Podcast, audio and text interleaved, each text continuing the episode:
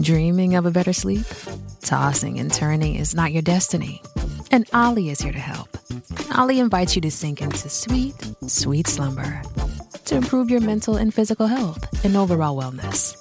More than just melatonin, OLLY's ingredients help you unwind your mind for a delightfully dreamy drift off. Sleep is on the way at OLLY.com. That's O L L Y.com. Hi, everyone. No music today, just me. And let me explain why we're doing uh, this today instead of your usual interview uh, and music like we always have. Uh, in the past month or so, there's been a lot of stuff coming up and uh, going on in my life, in Jessica's life, and it's just been a little harder to record podcasts on a regular schedule. But we've been doing it for like a year and a half now, and I'm determined to get out a podcast that is interesting for you and interesting for me and her uh, every week until we just decide to stop this. So, uh, just to give you a quick heads up, uh, I know we mentioned this on the previous podcast, but uh, Jessica got married a month ago. So, that's really exciting for her. And as anyone who has gone through a wedding experience knows, it's super busy leading up to the event. And after you're done, you just want to relax for a bit and settle into your new life and stuff. So, that's what's going on on her end. And on my end, uh, exactly a month ago, I had a baby, or actually, my wife had a baby. So it's been a month of living with a newborn and dealing with all the stuff you expect with a newborn. She's healthy, beautiful baby girl. So that's fun. That's uh, been kind of in the background of everything else I do. And I, I don't want to talk about it just because. Uh, I don't know. I feel really weird about telling people about what's going on in my personal life. So uh, but there is a baby, and it's interesting and it's fun, uh, and that's that's what's going on. That's why it's been hard to get into a studio to do any of this. But again, I wanted to get something out, so that's why I'm just gonna talk into a microphone for now. And if you guys like doing the Q and A thing, uh, just with me, we'll keep it going again in the future. But I hope we have another recorded podcast with an interview uh, this time next week. But anyway, I asked you on Facebook and my website uh, to ask me questions. I don't know what questions you have for me, uh, but I was pleasantly surprised that you submitted some really interesting questions, ones that are really different from the ones I normally get in interviews. So um, I r- just kind of copied and pasted a whole bunch of them. I haven't really given much thought to any of them. I just saw them and I'm like, oh, that's interesting. Copied it. So I haven't thought about these, but let me read you the questions and then uh, we'll see how long this goes. I don't want to. I won't drag it on too long. So the first question is from Sergey. How can we help the victims of religion? I'm talking about people like closeted gay teenagers and young adults living in a strict Christian or Muslim household, or people who can't get birth control or important medical treatment, or atheists being imprisoned in other countries, and so on. So that's a great question. How can we help the victims of religion? Um, here's here's my take on this. I'm very hesitant to like get involved in other other people's lives. So uh, if someone's saying, you know, I live in a Christian household, but I need to get birth control, I'm not about to tell you you should go buy it for them. Uh, that's kind of your decision. If you know this person, if you want to get involved, I don't know, you do whatever it is you want to do. But here's what I would say all of us could do if we want to help them in a more general sense, which is if you are one of those people, a closeted gay teenager, for example, you're presumably you're worried about your parents finding out that you're gay. You might go online. Maybe your community doesn't want to know any, you don't want to tell them anything about it. So you're really reluctant to come out. The question I would ask is where would these people go to get help? You know, way back when I might have said you might want to go to the library and find a book about this stuff because if you can't talk about, you know, what you're going through with anyone in your life, maybe there's a library book that could help you. But where would people go now? Now they might go online. Now they might search for websites that talk about these things. What is it like to be gay? What happens if, you know, I live in a Christian family or a Muslim family and I don't believe what my parents believe? And for me, I've wanted to be the place where they come to. Uh, if they have a question about that stuff, I would hope they find my website or I hope they find the YouTube channel or this podcast. Um, because, you know, there is this whole community of people, a loose community of people who have either been through those situations or who can give you good advice for it. And so I guess what I would say is what can we do to help the vic- quote unquote victims of religion? be the person that they find if they're searching for this information. If they want to know, you know, what happens if I don't believe what the book of Genesis says? Maybe they'll go to Google, maybe they'll go to YouTube and type this stuff in. Are they going to find whatever it is you're creating?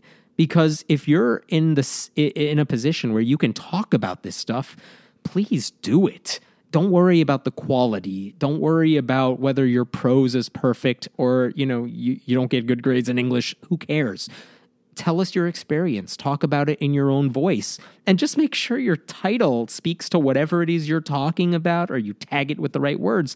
Because I promise you, people will find it. And anyone I've talked to who does this sort of social media stuff, they have always told me that if they put themselves out there, they always get feedback. I mean, it doesn't matter how many followers you think you have, people figure it out. People find you in some way.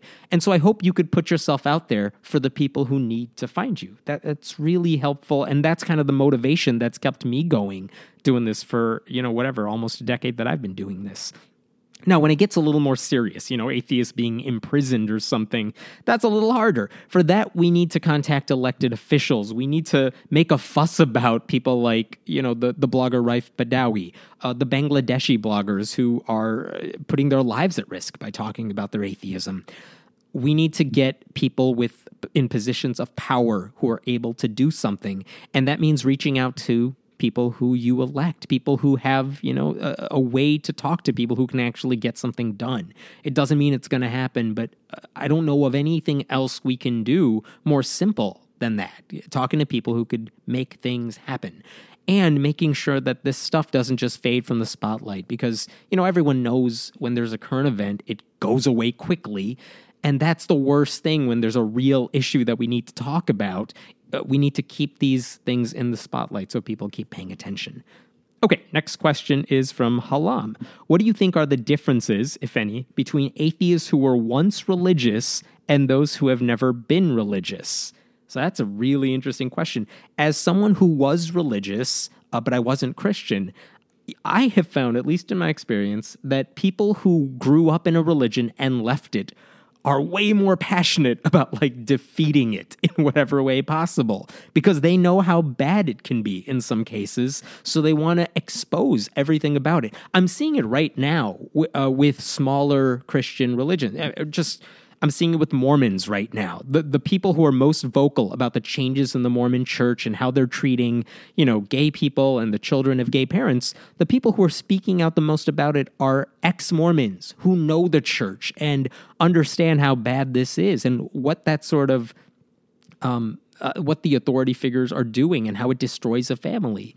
If you're, uh, as someone personally who is not a Mormon, I don't know exactly how bad it is. I've talked to Mormons. I, have talked. I know plenty of ex-Mormons, but everything I'm getting is secondhand. You know, so I don't know how much it devastates a family when someone leaves the faith, or you're a former Jehovah's Witness, um, and you're excommunicated, uh, disfellowshipped.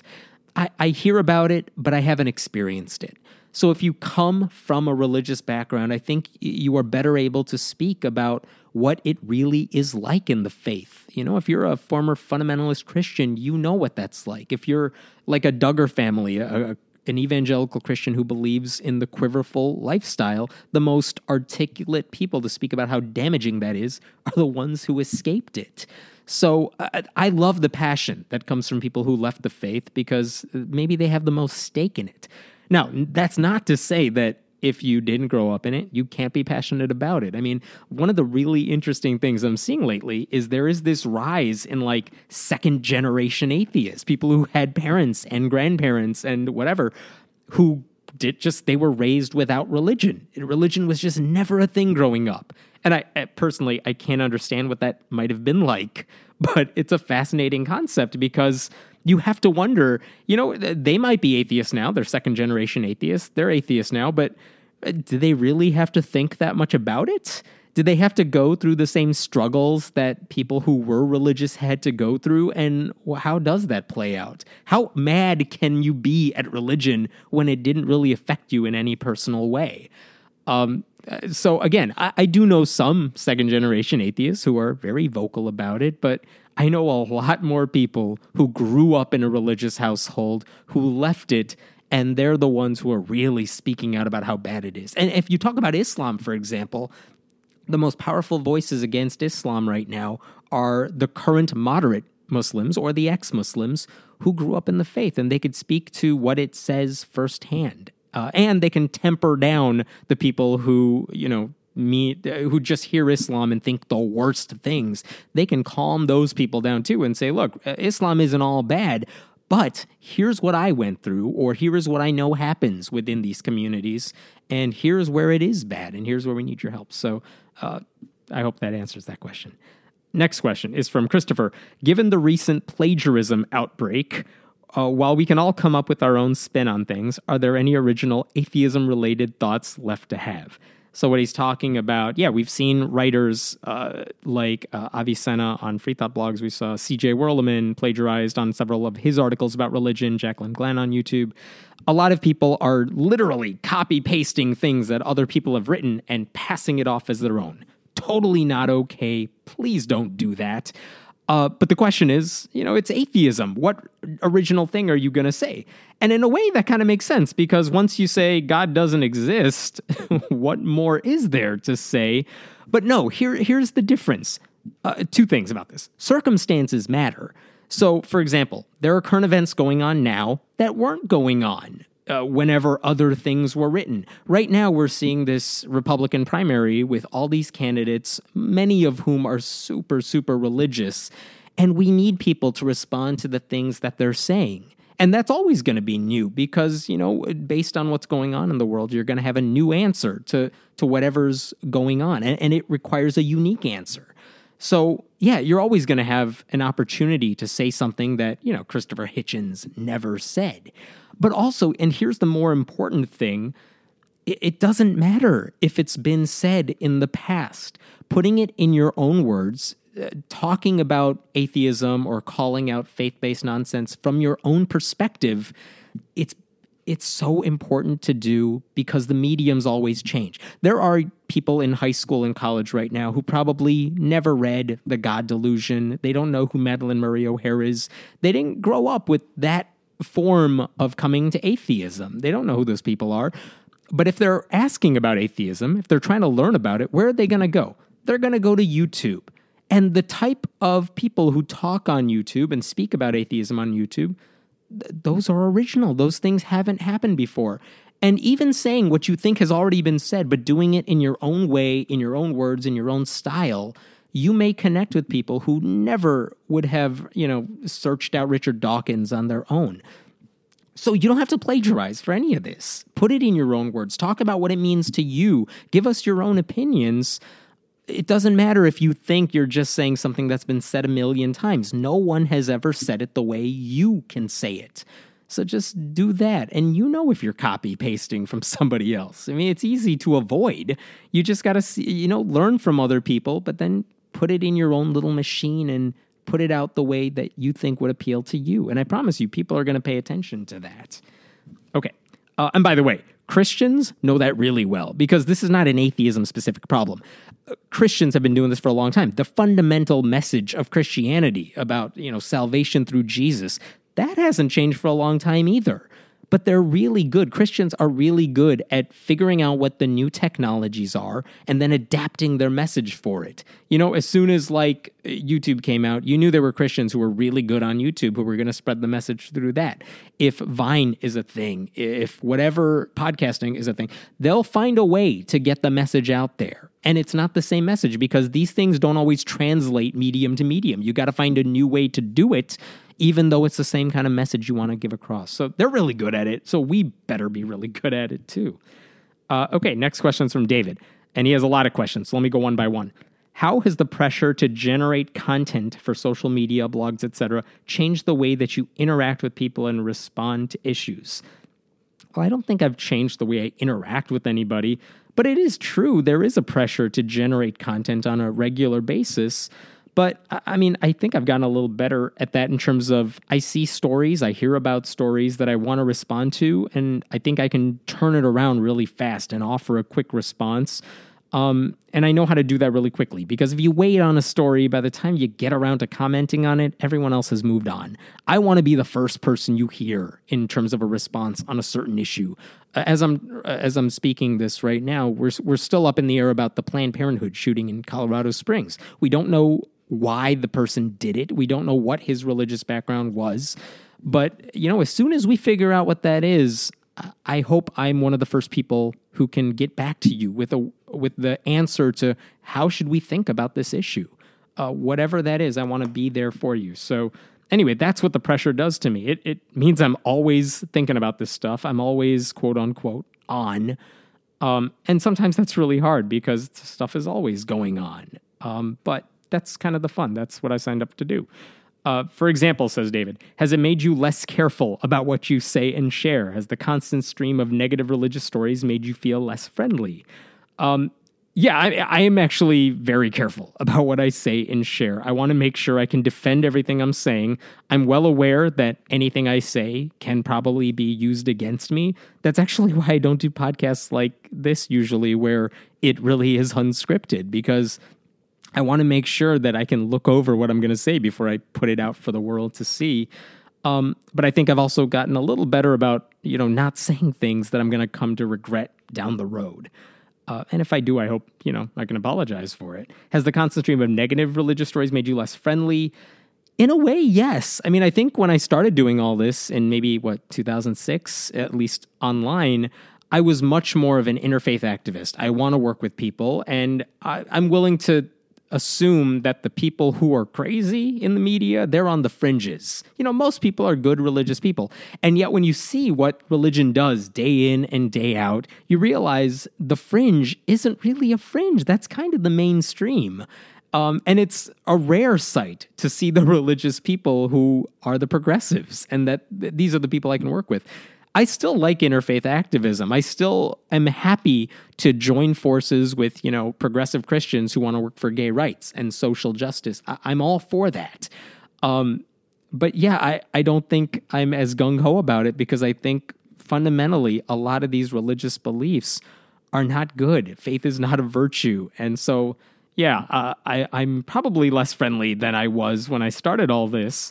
But I hope, again, I try really hard not to make broad brush assumptions. I, I try really hard not to say, this is what Christians think, because they're, that Christians don't think the same way. So I try to focus. These are conservative Christians, these are fundamentalist Christians. This is what Ken Ham is saying. Um, because I want to make sure that I'm not, you know, throwing the good religious people under the bus as well, because I know there are a lot of them out there. Uh, David says, when your stories have a political component, do you have trouble separating your progressive political attitudes from those of the skeptic movement? When is it appropriate to mix non-religion and politics? I find that my, you know, my attitudes on politics are probably overlapping with most of people who are listening to this right now. You know, I am a liberal on most issues. There, very rarely uh, do I separate uh, from, you know, liberal tendencies. Um, but yeah, when I do, I, I have no problem saying that. It, I just usually the things where I separate on aren't the things I write about, so it's not really an issue. And then here's an interesting question also from David. Tell us your story. How did you go from math teacher to full time atheist blogger, and how much does that pay? Um, seriously, he adds, how does that work? How does someone like you get paid for writing things on the internet, a place where everything is free and everyone writes things? That's a it's a good question. I'm surprised people don't ask me that more often because I don't know if that's kind of one of those things that I think is really neat. And I don't know, no one really asks about that. But here's the deal I taught at a high school for seven years. Uh, I taught math, I taught a whole variety of math classes. It's an awesome, awesome school. It's in an affluent community, so you don't even have to deal with a lot of the shit that a lot of teachers have to deal with. And I taught wonderful kids, you know, and, and it's a great job. I've never walked away from a job I love that much. Um, but when it came down to it, a couple, uh, well, a year and a half ago or so, uh, I realized that uh, I was always doing this, uh, blogging, as a hobby while I was teaching. And then, you know, uh, several years ago, I moved over to Patheos that that does pay people by ad revenue. So, any of you who have been to Patheos, the website, you have uh, seen this. If you click on friendlyatheist.com, you will see banner ads. You will see ads on the page. And I know they're really, really annoying, but it's kind of the, the way we stay in business. Um, and I know it's super annoying if you're on your phone trying to see my website because uh, there are these nasty redirects that I promise you Patheos had nothing to do with, but it, it affects a lot of websites. But this is the trade off. You know, the content is free, but if you want writers to keep producing it, we got to get paid somehow. And banner ads is kind of the thing that people have done. Now, ad blockers are going to change that. Who knows what's going to happen in the future? But this is what I do. Patheos pays me based on the revenue we we take in from banner ads. And, you know, a couple of years ago, I started getting much better at what I do as a blogger. I, I, know how to write things that people will read, and I know how to be hopefully interesting about it and, and cover a variety of things. So I'm not just, you know, tapping the same audience time and time again. And so a year and a half ago, uh, it got to the point especially my last year of teaching, where every break I got from teaching, where I just had time to myself, I was focusing on the website. And when I got home at night, I was working on the website and I was going crazy. I mean, I was staying up to like 1 or 2 a.m. and then having to wake up at like 5:30 again. And, you know, that will wear you down after a while because I write everything uh, pretty much at night. And then it just kind of went up during the day. And I was going crazy. And the thing is, I love teaching and I really loved blogging and I really love writing about these issues. And I wanted to know if there was a way to do it. And then we realized that, you know what? If I can really focus full time on the blog, um, and kind of uh, put my eggs in a few different baskets, whether it's through Patreon, where people have been so generous about what they're giving, and try different things like YouTube and this podcast, I think I could make more than I was making teaching.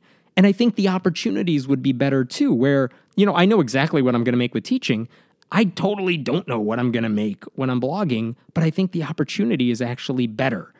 Um, and I thought it was a risk worth taking because, you know, it was just me and my wife. I didn't have a kid yet. And I figure uh, if it doesn't work out, my certificate to teach is still good for a few more years. And I'm pretty sure, you know, people are going to hire a brown math teacher.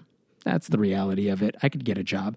And even if I wasn't teaching, I think I know enough stuff about how the online world works that I could get a job doing something like that for a different company and I'd be happy doing that too. So it seemed like it made sense to take that risk.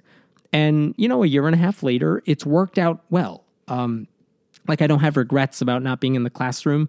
I do miss that energy you get working with kids, but I actually am still the head coach of our speech team, uh, the competitive forensics. If any of you did that before, they they allowed me to stay on to do that, and so I get to work with wonderful kids, and I see them on a regular basis. And so I'm so excited that I get to kind of have the best of both worlds right now. So I have very little to complain about on that end. Um, but to answer David's question, how does that work? How do we get paid for this stuff?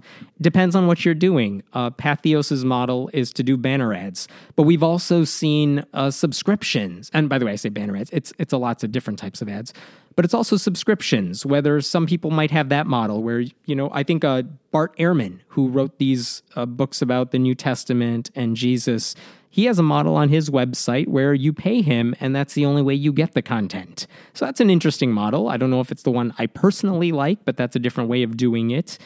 Um, but the cool part is, I don't know, I just kind of run my own thing and I have the flexibility to try out new things. If you're a YouTuber, it's a little harder because YouTube doesn't pay very well.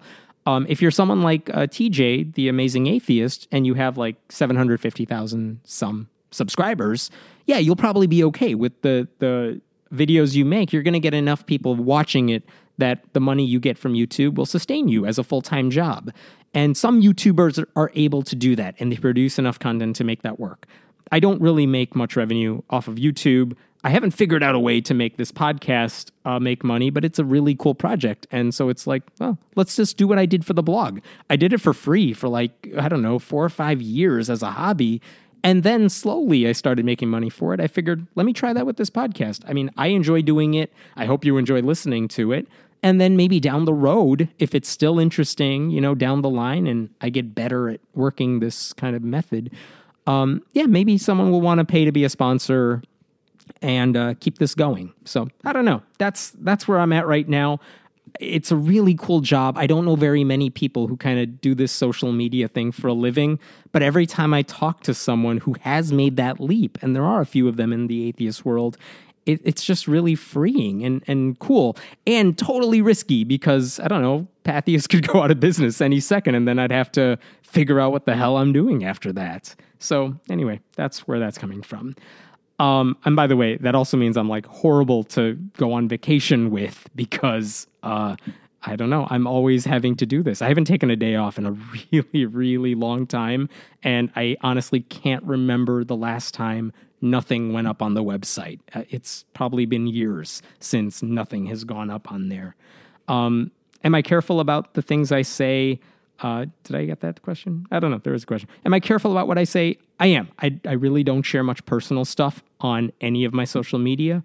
I also on my Facebook page, I don't post much atheist stuff. Not on my personal uh, page because I don't know. I don't want to have those conversations with my family. When I'm with them, I'll talk about family stuff, and when I'm doing the atheist stuff, I'll talk to the atheist people. Those are two separate worlds as much as I could make them. Uh, okay, next questions from Eli. Do you have any tips for young atheists trying to start some sort of secular school club where young atheists and agnostics can meet and discuss the problems and challenges of growing up secular? Uh, the best advice is if you feel safe doing it, uh, go ahead and start it. Uh, talk, go to secularstudents.org uh, for the Secular Student Alliance because they will help you get all the stuff you need to start a club. There are legal organizations that will help you if the administration is an obstacle in your way. But the biggest thing is uh, if you want to start a club, make sure you have one or two people who could start it with you and make sure you know exactly what the rules are at your school for starting an after school club. Every school does it differently. Every school has different paperwork you have to fill out. But legally speaking, if there is like a drama club at your school, they have to allow you to meet to talk about atheism, just like they have to allow you to meet if you're a Bible club or a gay straight alliance.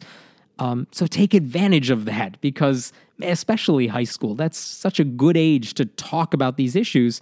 And I would hope that you're not just being like rabid anti theists if you're meeting.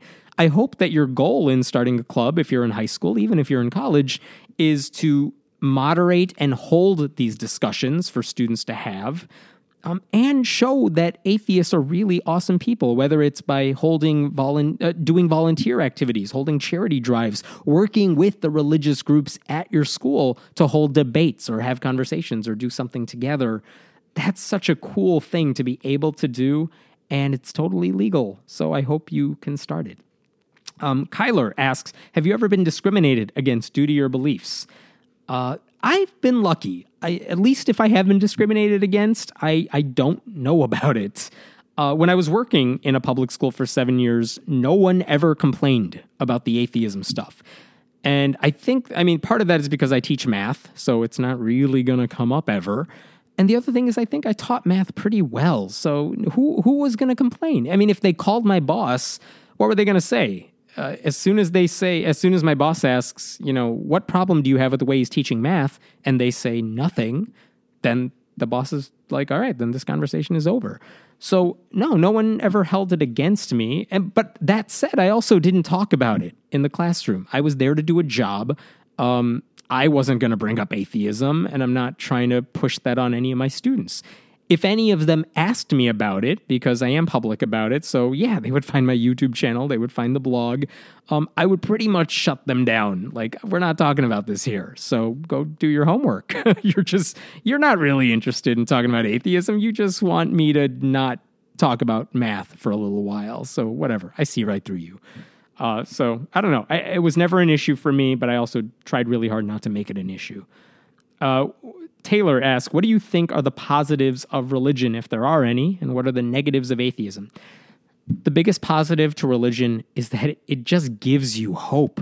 Man, if you are down, if you are depressed, you have this whole world that says, Don't worry about it. God has got your back, and we will take care of you. And if you lose your job, everyone at this church will we will bring you food we'll take care of your family we will work through our connections to find you a job that's so amazing that they have that. And I've said this before, but if you are part of a church community, that's why it's so hard to get people to leave church. You could easily convince them God doesn't exist. But that is not the reason they stay in church to hear what the pastor has to say. No, they're staying in church because it provides them with so much more than whatever the Bible says. Their friends are there, their social circles, circles are there. They can volunteer. They can feel good about their lives when they go to a church event. So, why would they want to leave that? Oh, I'm sure, I don't know the numbers on this, but I have a hunch that there are so many people out there who don't believe in God, but go to church every week, at least on the, the bigger holidays and stuff, because they miss that atmosphere, because they love the people in the church. And here you have a bunch of atheists saying, hey, you don't believe in God, so stop going. Why would they listen to you? Because you have nothing to offer them in that place. Yeah, we, we're right. We have reality on our side. But whatever, when you're sick and you face the loss of a loved one, you know, no God's not going to help you. And this is the challenge, I think, for atheists. This is the hard thing that we have to deal with, which is that we have a message of honesty, but it's not necessarily a message of hope. So, you know, how do we how do we deal let me go back for a second. Why do you think people go to church because they need that in their lives? They want hope. They want help uh, with things that they struggle with. And we don't necessarily have a way to help them with it. Yeah, there are some atheist communities who handle it well, but essentially, if you're an atheist, you're saying, all right, I don't need church. I don't need to put my faith in uh, definitely a higher power, but uh, even other people to an extent. We're very independent.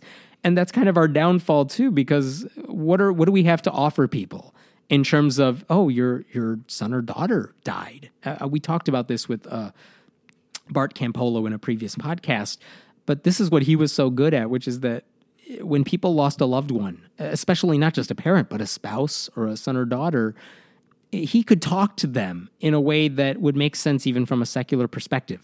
Most of us can't do that. And when you go through the hardest things you will ever have to go through in life, churches are really well equipped to deal with it.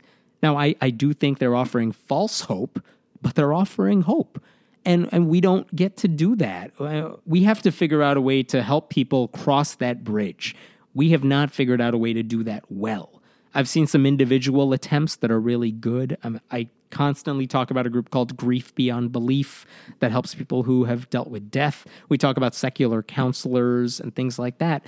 But by and large, we are not really good at making people feel better about themselves. Uh, we think it's too touchy feely. We think it's just this ugh, spirituality stuff. But whatever, that's why it's so hard to get people to uh, leave their churches because I think religion handles that stuff really well. And it gives them a sense of purpose. You feel really proud to be part of those churches and doing the work that some of those churches do um, and if you're an atheist, again, you got to figure this stuff out all on your own. If you want to do volunteer work, you got to find a group. If you want to give to charity, you have to find those charities on your own. Whereas if you go to church, they've taken care of all of that for you. All you got to do is like show up or give money, and everything is taken care of, uh, for better or for worse. Uh, Jay asks, How could we Nones organize better to leverage our increasing numbers into political and social action? That is so hard to do and it's probably the most important thing. This is the frustrating thing because when it comes to for example the Republicans, they have a Christian base and they know if they get the right issues, if we're talking about certain issues, the Christian base will come out and vote for them all the time. What happens to Democrats, though? Because when you talk about, like, yeah, women's rights and, and, gay rights, you would think atheists would be on board with this. But the problem is, Democrats never reach out to atheists. Democrats are going after the same religious base as the Republicans are. And why is that? Because we don't vote as a bloc. We are independent thinkers to our own detriment because we don't vote as a bloc. They're not going to say, "Hey, you're you're an atheist, so go vote for Hillary." No, they're not going to do that because a bunch of atheists are like, no, I'm not going to vote for her. Screw her. I, I might vote for Bernie Sanders. But if he doesn't get the nomination, I'm just going to sit this one home. Or I'm going to vote for the third party candidate who has no realistic shot of winning. And so this is a downside. I don't think we can ever say, hey, atheists, go vote for this candidate. You could do that with Christians. There, uh, you could do that with a lot of religious groups because so many of them are sheep. They will follow what a leader tells them. I don't think that's going to work with atheists. However, I think that if you rally around certain issues, you know, women's rights is going to be a big one in the upcoming election. What you know, what happens to the makeup of the Supreme Court? What happens with uh, giving you know special groups uh, exemptions from from offering their employees access to contraception, things like that. That's an issue I think most atheists would get behind. And if you have two candidates, one who's against it, one who's for it, I think you have a better chance of saying, look, I don't care what name is supporting this legislation, but this is a cause you care about. This is a candidate who supports church state, separation and LGBT rights and uh, gun safety measures and things like that. And these are things a lot of atheists are for. So go vote for the candidate who supports those causes. Uh, we have to get, I mean, no wonder politicians don't pay attention to us because we don't deliver like churches deliver.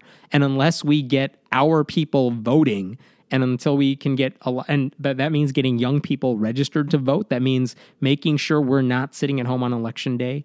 Uh, why would they pay attention to us? So that's what we have to do. Uh, we'll see if that happens. Brian asks, What kind of things do you do to produce so many stories per day with quotes and context, relevant links, emails, follow up, whatever? Sure, it would be easier to write a few paragraphs of thoughts, but your efforts are appreciated. Uh, so that's very kind. How do I produce so much content? For the website, uh, there is a method to it that I've honed over the course of like uh, almost a decade of doing this. I follow so many websites in my RSS feed. It's got to be well over a thousand or two thousand websites that I follow for information. Um, so I'm always, you know, getting that information from what other people have said. At the same time, I also have direct contacts with a lot of different places so that if something happens, I know who I can talk to to figure out what the story is.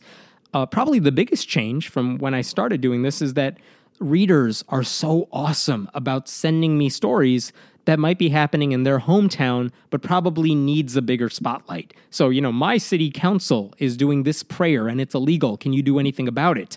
Yeah, I totally can because I can link to it. I could send it along to lawyers who could do something about it. Um, so that helps because there it's I never have writer's block because people are always sending in stories that they they think deserve uh, a more attention. So that definitely helps making sure it can get out per day. Also, the blog is kind of my bread and butter. So uh, I will post, uh, you know, a ton of different, tons of different things on the website. Whereas for YouTube and for this podcast, uh, I am pretty content right now with I can manage once a week for both of those things and not much more than that because I focus so much on the website. Um, so that's kind of that that helps a lot. Um, and by the way, I also think it's valuable to not just regurgitate what the headline says. Anyone can do that. Uh, I want to offer an opinion on it. I want to offer a way to think about the issue, and I think my site does that really well, and how my writers contribute to that as well. Uh, they they put out really interesting things, and I'm I'm really proud of the stuff we produce. Chris asks, Will you be speaking at the upcoming Reason Rally? I'm also curious how you think it should be different from the first. Um, will I be speaking there? They haven't asked me, so I'm assuming that's a no. Uh, I don't know. I don't know what they have planned, but I'm excited to hear who will be speaking there. They've only announced a couple of speakers. I'm also curious how you think it should be different from the first. I think more than anything, uh, the first one was really exciting because it hadn't been done at that level before. I, I know they did it like a decade earlier, but uh, I think only 10% of the people were at that one. This one had like 20,000 plus people at the last Reason Rally in 2012. So I hope this time we're done with exciting. This is something we're going to do. That'll be awesome. And for some people who have never been around that many atheists, it's, it's going to be amazing. But for the rest of us and, and for them, I think the biggest thing we could do is make sure everyone leaves with a sense of action and a sense of purpose. Like, yeah, you're here, but when you go home, this is what you have to do. Whether it's getting involved in local politics, that would probably be the biggest thing. Everyone gets super uh, uh, energized about running for their school boards and city councils and and you know maybe even a state office or something. If they went back from the Reason Rally so energized that they seriously consider doing any of those things, that would be such a big deal. That would be amazing.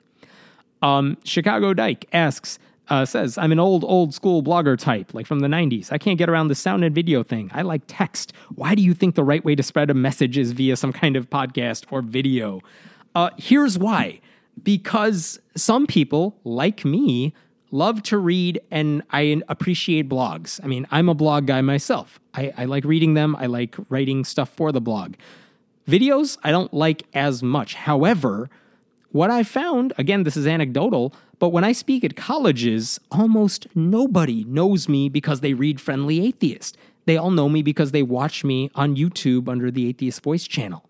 And why is that? Because if you're in high school, you're in college, whatever, and you want to learn about atheism, you don't they're just not reading stuff. They're going to youtube and using it as like the google search engine. So they're looking up atheism and they're stumbling onto my videos.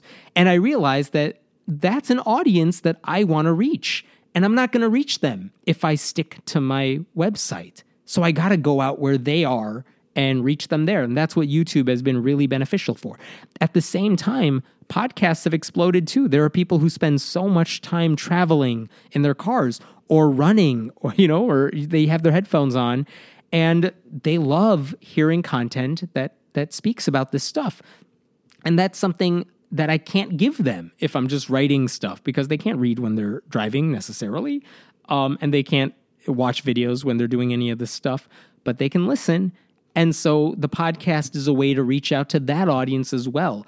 And again, this is what I mentioned earlier. It's a really awesome opportunity that I have to be flexible and meet people wherever they're at with that same sort of message. So, hey, you know what? If you don't like YouTube, don't watch YouTube because there's plenty of other content on the blog. If you like listening to the stuff, I hope the podcast is beneficial for you.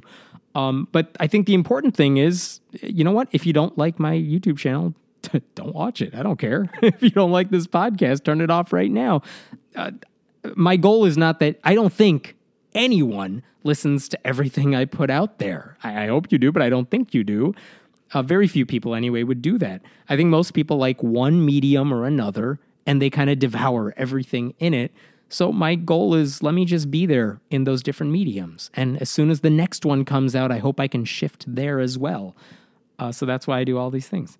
All right. Uh, Hawaiian Tater says church attendance is down. Nones, atheists, agnostics are on the rise. Population is trending toward tolerance for LGBT, minorities, etc.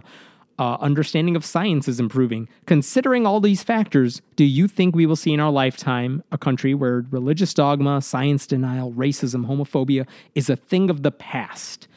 Uh, to simplify the question, do you think we will continue heading down the right path as a country, or will these things never change? I, I think we're heading in a right direction, but it's not one of those things we could just sit back and expect it to happen. Um, maybe it was Evan Wolfson, who's done so much work for LGBT rights, who said, you know, uh, he hates that saying that the arc, you know, kind of bends toward justice and freedom because that assumes you don't have to do any work to get there. And the only reason we have, you know, legal gay marriage in this country right now is because so many people fought for so long to make that happen. It wasn't going to happen automatically. We're seeing kind of the same thing now on other issues, whether it's, I don't know, marijuana legalization, uh, things like that. People have to fight for this stuff if they actually care about it. So, yeah, I do think we're heading down the right path, but it's going to require more people, another generation or two of people speaking out for this stuff. And even when we, I don't think racism's going away anytime soon, but maybe the worst aspects of it could lessen because everyone's kind of aware of it.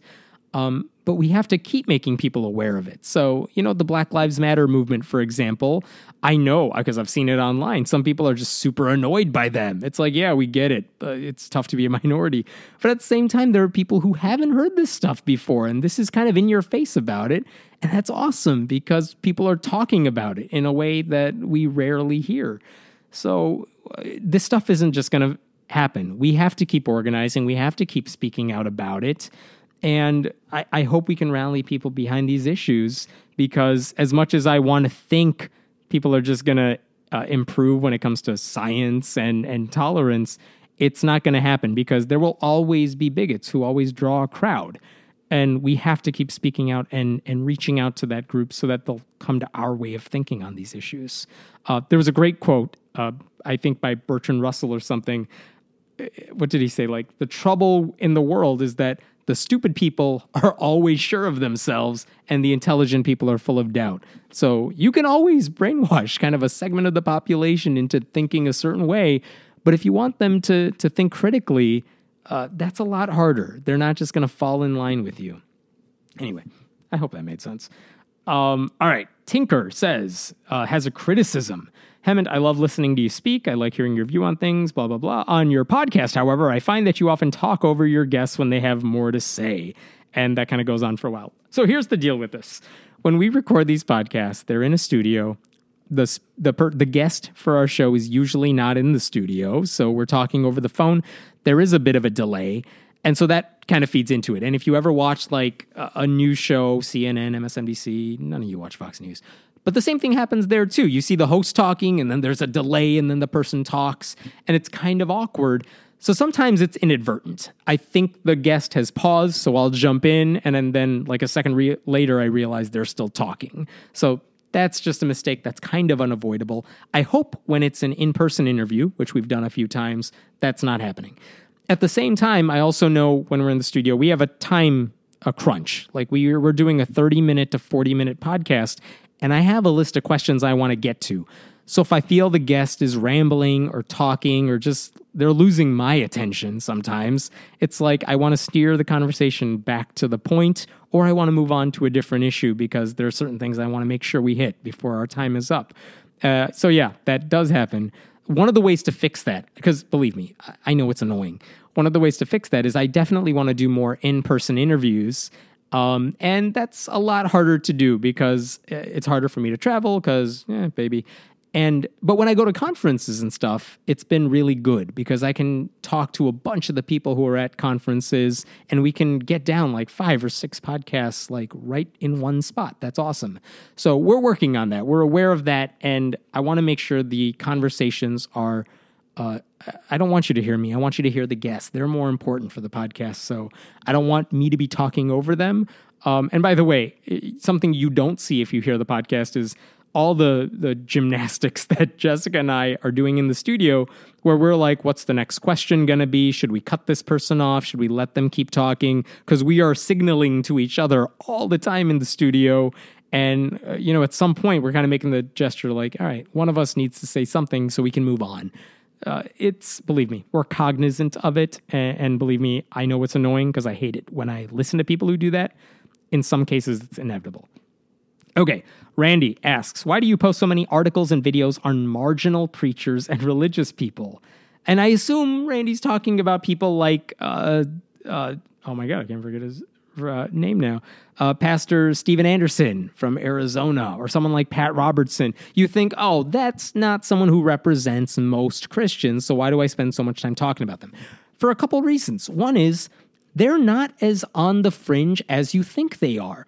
Do you know why Pat Robertson is on TV and like is has a contract that every time ABC Family has a channel he's going to be on there it's because he's super powerful because he has so many followers. This guy is not on the fringe.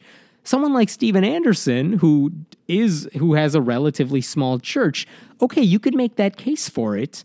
However there are a lot of Christians who think the same way he does. And by the way, that also shows when you point out someone like West, the people like Westboro Baptist Church, and you're like, oh, those don't represent mainstream Christianity.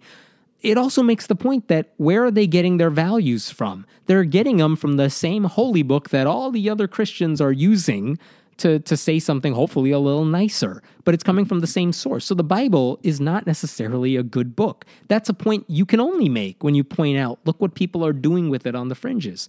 But I gotta say, most of the people we talk about, they're not on the fringe. Uh, I'll give you an example that just happened like this week.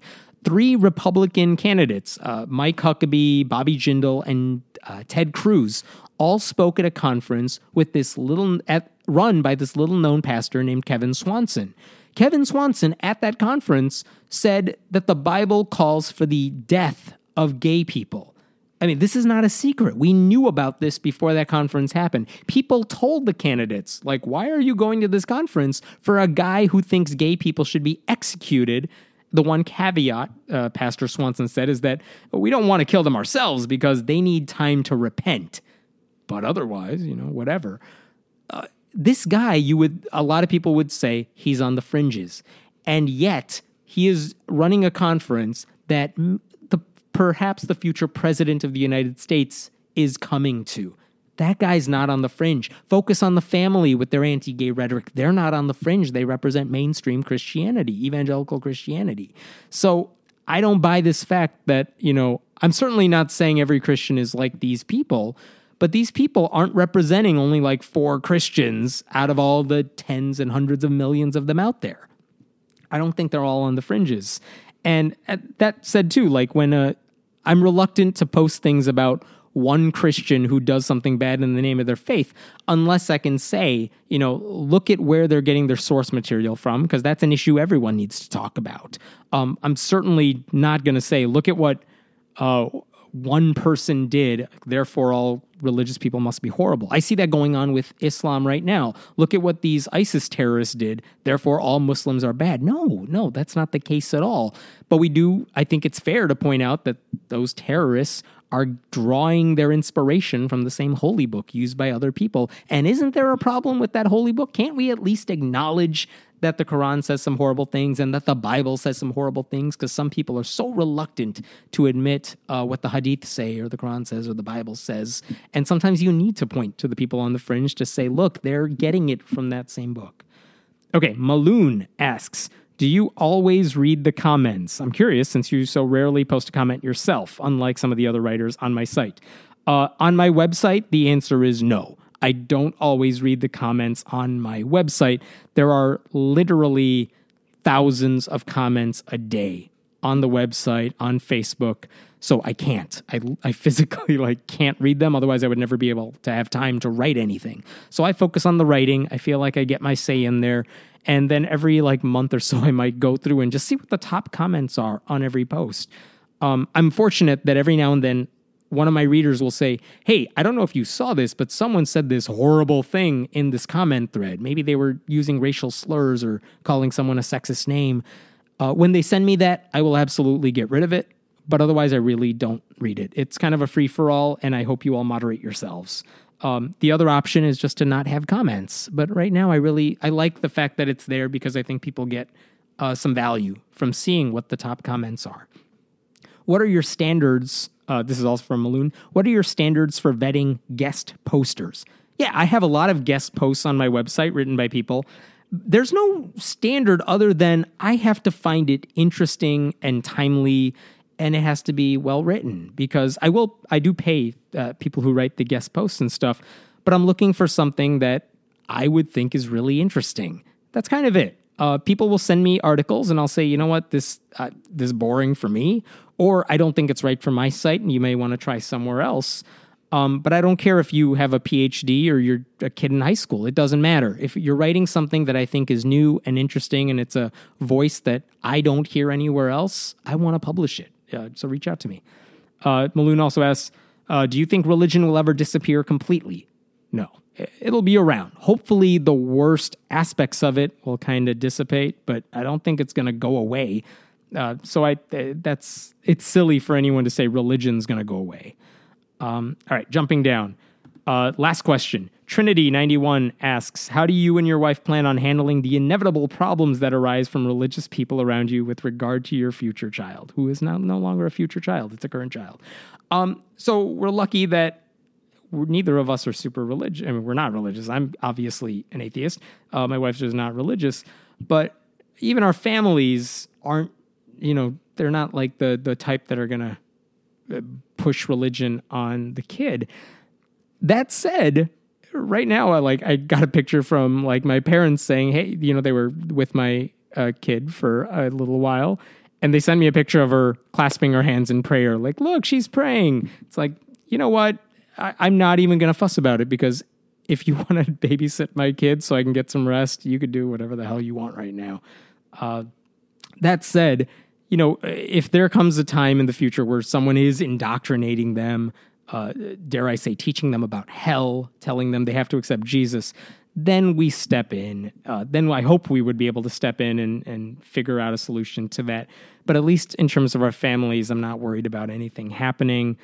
Um, and hopefully, when the time comes, I also don't want to indoctrinate this kid into atheism. Uh, hopefully, we can just keep playing devil's advocate and let them figure this stuff out for themselves and I don't know. I say this now. Maybe I'll change my mind in the future, but I don't really care what the kid ends up becoming.